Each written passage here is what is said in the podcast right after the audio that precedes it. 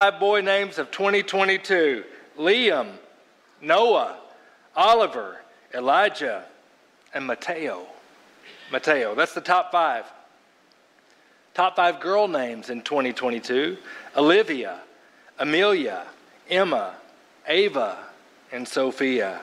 Some very interesting names as I was looking at these things and how it changed from 2021 to 22 the name Evelyn, which I kind of consider an older name, broke back into the top 10. The name Luna moved down from 9 to 7, and the name Harper fell out of the top 10. Boy names, L's are very popular. There are Liam in the top 10, Liam, Leo, Lucas, and Levi. Here's some cool ones to consider, maybe you haven't thought of Arlo, Bruno, Aurelius, and my personal favorite, Cosmo. Cosmo. The most common names of 2022 James and Mary. James and Mary. Names often almost have a prophetic significance. For instance, I didn't, you may not know this. My name is Robert Sean Milliken. Did y'all know my first name was Robert? Yeah, terrible name. No, great, great name. It's terrible to be called by your middle name. You know, the first day of school is always treacherous because you don't like that name that you're not called by. All right. Actually, Robert is a, a great name. Uh, the reason for that being my name is my dad's best friend's name was Robert. And I asked my mom, I said, Well, why in the world did you call me Sean? She's like, You just look like a Sean when you came out. I said, Okay, not sure about the significance. My daughter came home not long ago. We were talking about names. And she said, Did you know the name Milliken, the meaning of it? I was like, Oh, it probably means like warrior king. No, it means son of a bald one. I looked this up. Milliken, that name, means bald one or son of a bald one. Prophetic. Prophetic. As we begin our Christmas celebration season, I want us to consider the names and the titles and the significance of Bethlehem's babe. The identity of this Christmas babe is a crucial fact, and the gospel writers, as they break into their narratives, want us to understand the name and the significance of the name. The name that is above every name, the name Jesus. That's what we'll be considering today. So let's begin in Matthew chapter 1, verse 1, as we are introduced to this one who is the central figure of Matthew's gospel, of all the gospels, of even the entire New Testament, and really all of the Bible, and really all of history. This central figure, Jesus. Matthew chapter 1, verse 1. The record of the genealogy of Jesus, the Messiah, the son of David, the son of Abraham. We are told about Jesus. That's who we're studying about. And it says here that Jesus is the Messiah or the Christ. Jesus Christ. We say that as if his first name's Jesus and his middle name is Christ, but really Christ or Messiah. And those are synonymous, all right? One is, uh, uh, comes from the Greek, Christos, and the other comes from the Hebrew, where we get Messiah. Both mean this they mean the anointed one. The anointed one. So you think about in the Bible, in the Old Testament, things that were anointed Usually, what it meant is they were covered with oil. They were, they were covered with oil for a significant purpose. They were being set apart for God's purposes, for religious purposes, if you will. So, things that were anointed were set apart for God. Many things were anointed, and several groups of people in the Old Testament were anointed. Who were they? Well, kings were anointed, prophets oftentimes were anointed, and priests were anointed.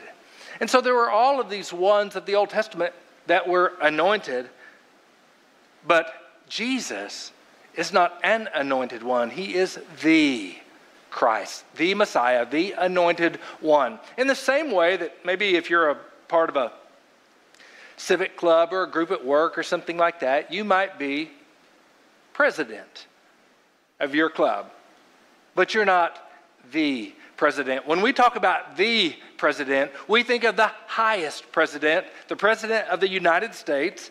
And so, in the same way, the Messiah, there were other anointed ones, but there is the special one that the Old Testament is pointing to that will come as the ultimate one. Some Jewish rabbis have found as many as 450 Old Testament passages or prophecies that spoke about, in some way, an anointed one, the anointed one, the Messiah, or the messianic age that would come. And it would be this time that would be ushered in when finally and fully God's kingdom seems to come to earth, when all things are made right that have been wrong. So there was this expectation through the Old Testament, building and building and building. It went all the way back to Genesis 3:15. We looked at that a couple of weeks ago. This event, this proto-evangelion, the, the, the, the one, the seed of the woman who will crush the serpent's head. Will step on his head, but his heel will be bruised. And then progressively, God gives more and more information about the Messiah that was to come. For instance, I'll give you this one Ezekiel 37. Now, there are many of these passages we could look at. I'm trying to limit it to just a few. Ezekiel 37 in verse 24, a beautiful passage about the Messiah's coming.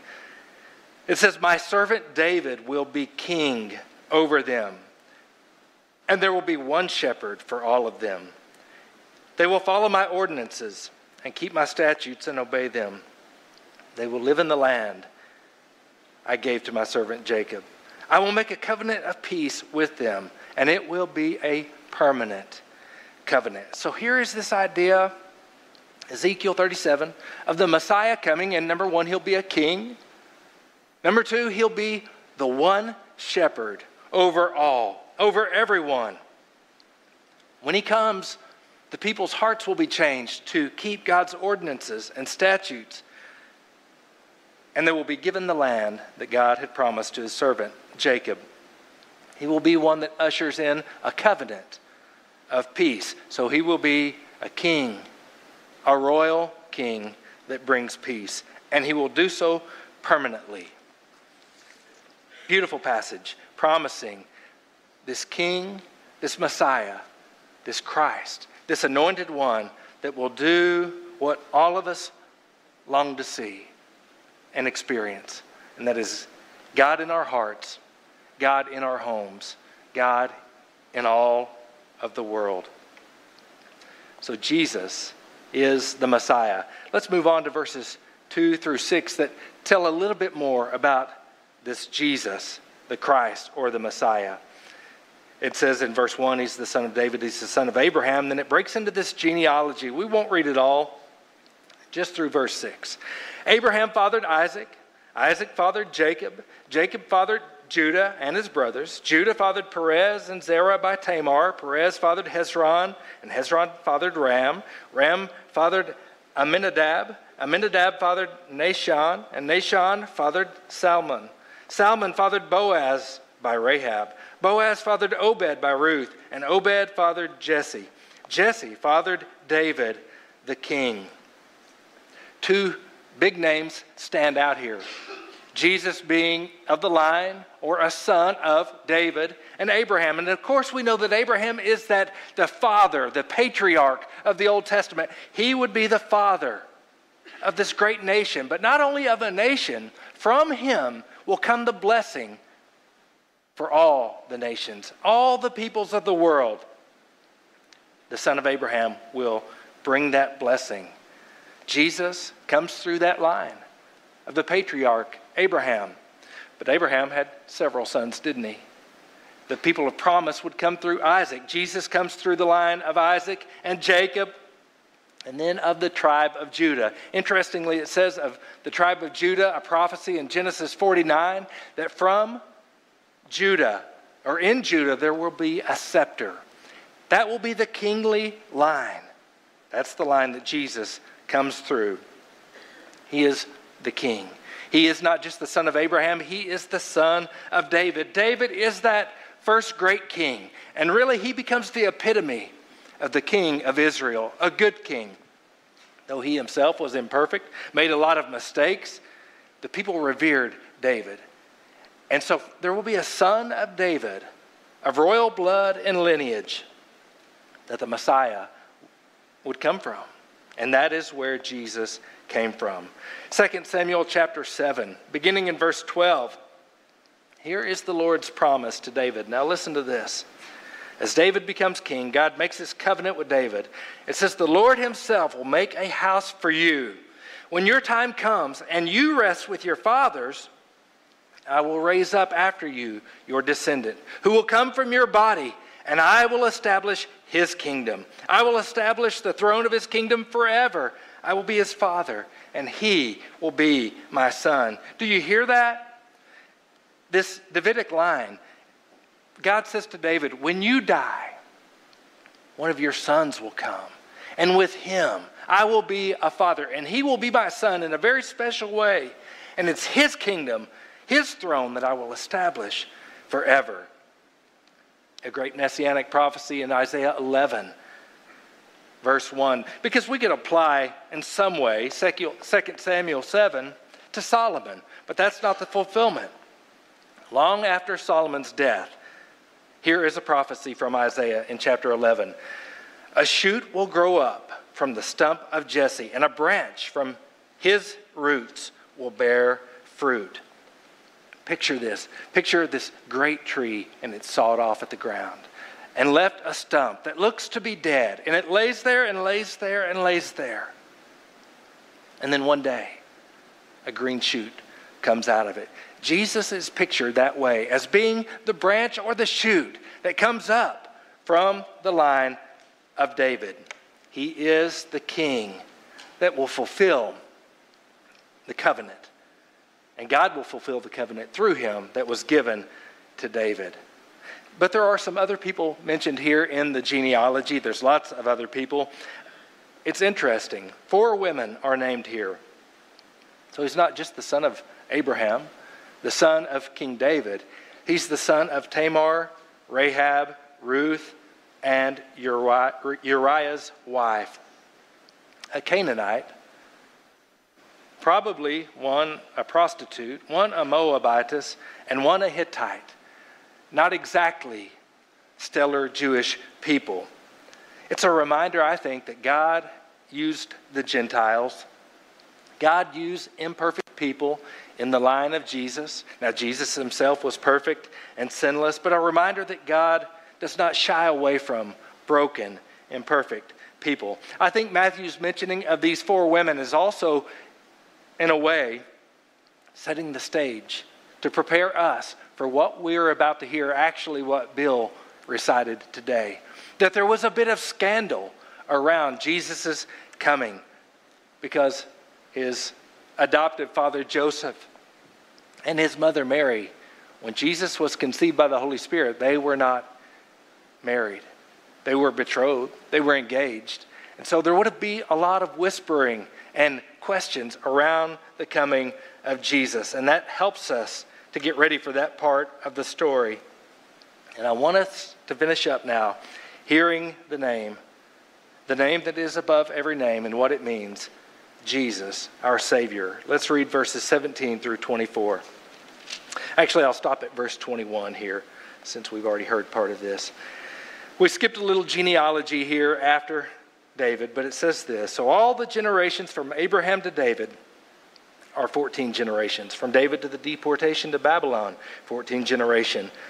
And from the deportation to Babylon to the Messiah, 14 generations. Now, the birth of Jesus, the Messiah, was as follows. When his mother Mary had been betrothed to Joseph, before they came together, she was found to be pregnant by the Holy Spirit.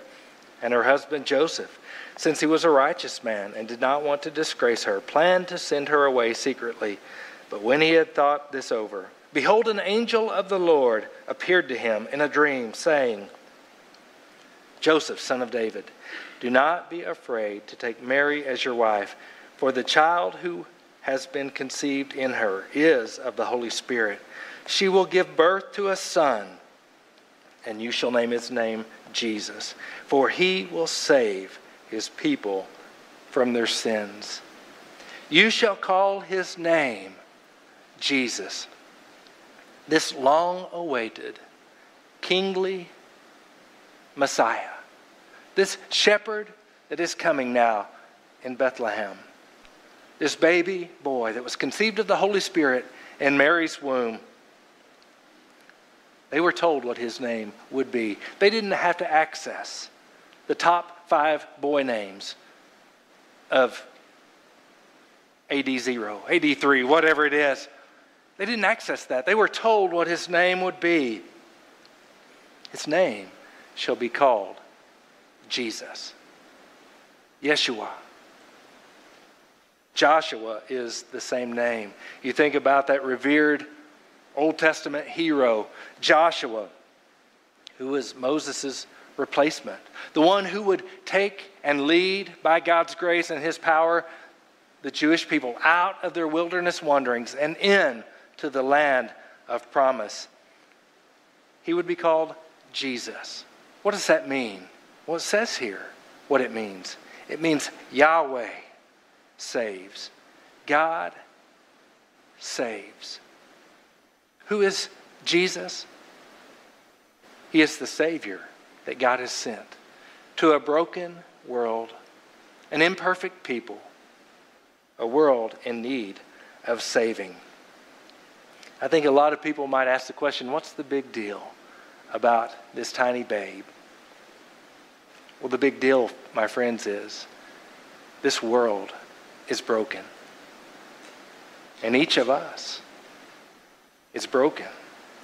Those who underestimate the devastating power of sin see this promise as unnatural, as unnecessary. Hey, but to those who look around and see all of the bad things in the world, those who feel that even in the secret place of the heart, we are not right, all is not well with us. Our hearts then are prepared, maybe, to receive God's salvation, God's grace.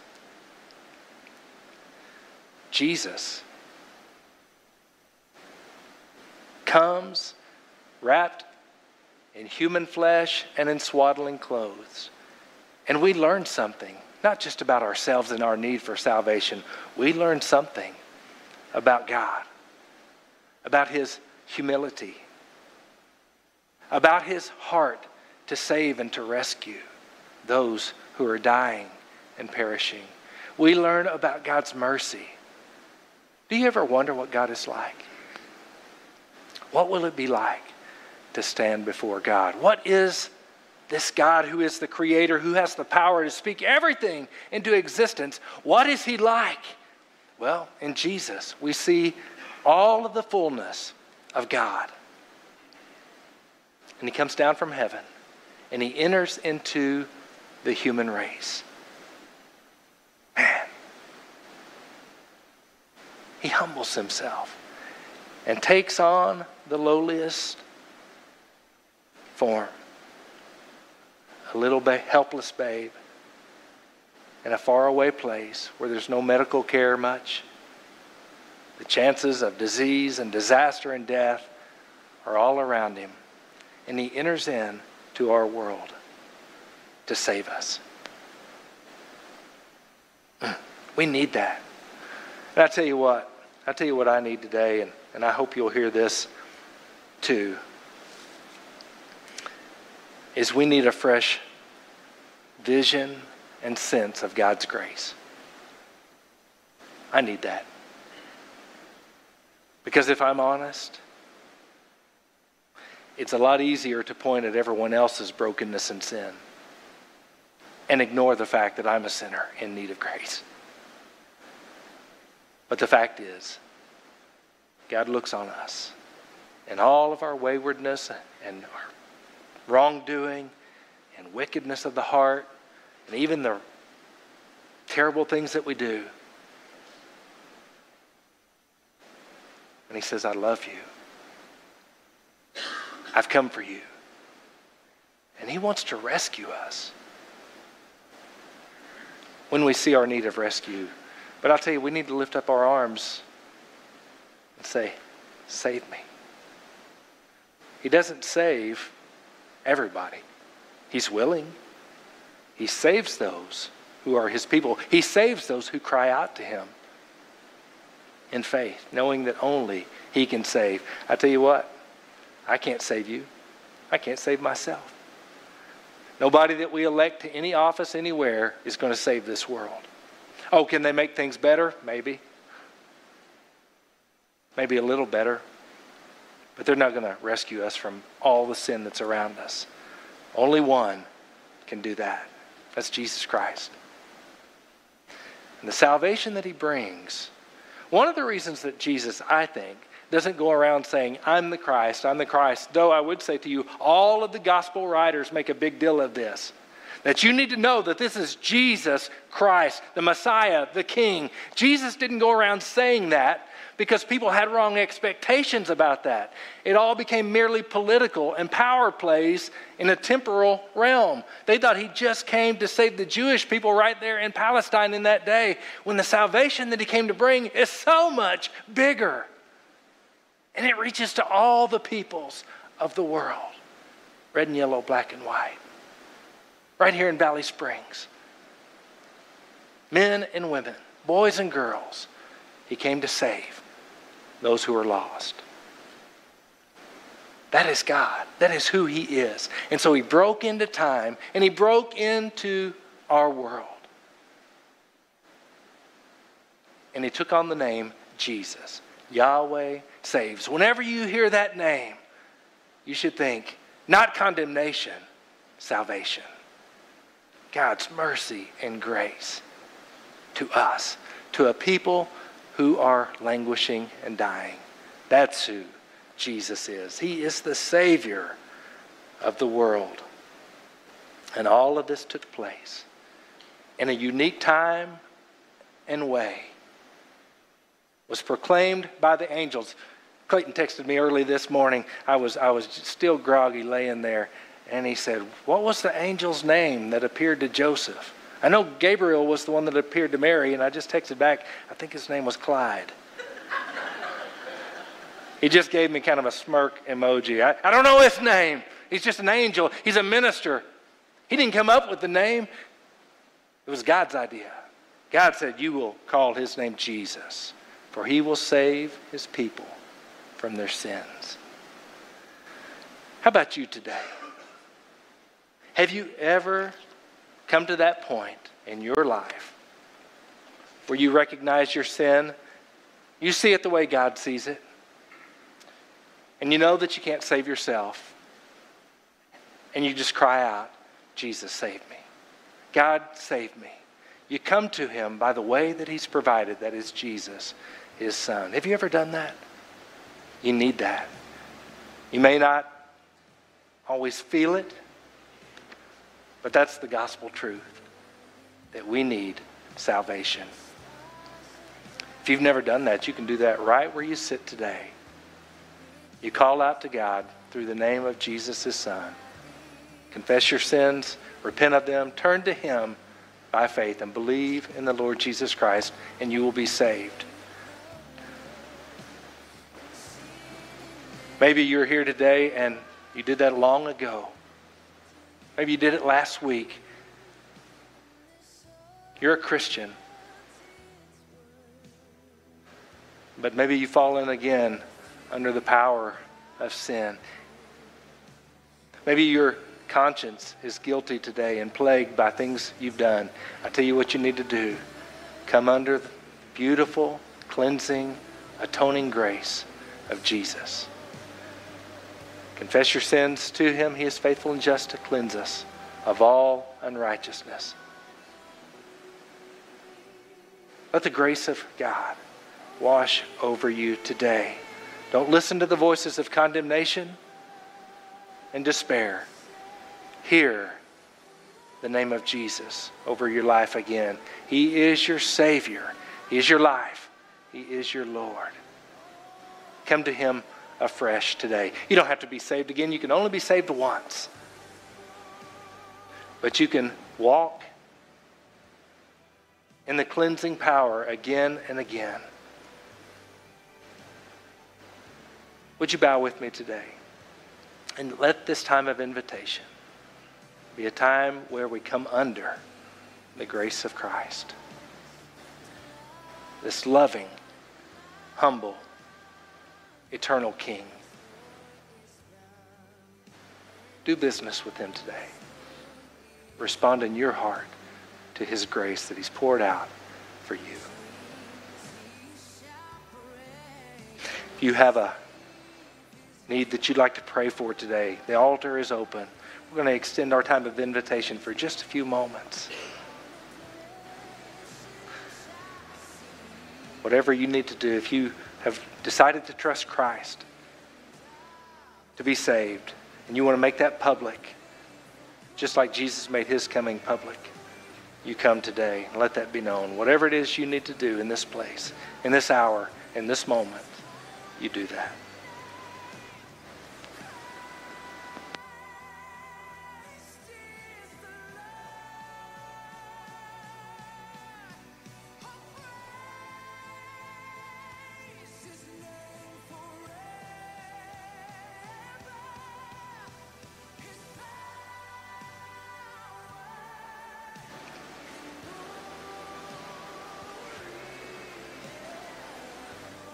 God, we thank you that you have done for us what we could never do on our own, what we have no strength or power or ability to do, and that is you came to save us. You sent Jesus down to this earth in such a public way with angelic pronouncements, and yet with this coming in humility and gentleness, lowliness, and mercy. Today, Lord, I pray that by your Spirit and by your word that you would minister this amazing grace back into our hearts and lives. Refresh us again by your grace. Renew us today by your grace. Help us to be a people who walk continually in your grace and your love and your mercy. Let that so pervade our lives and hearts that it just comes out of us in our relationship with others, in our thinking about ourselves, even in our weakest and lowliest moments. God, help us to never forget the salvation that you came to bring. Let us always walk in the light of that mercy. And we pray these things in Jesus' name. Amen.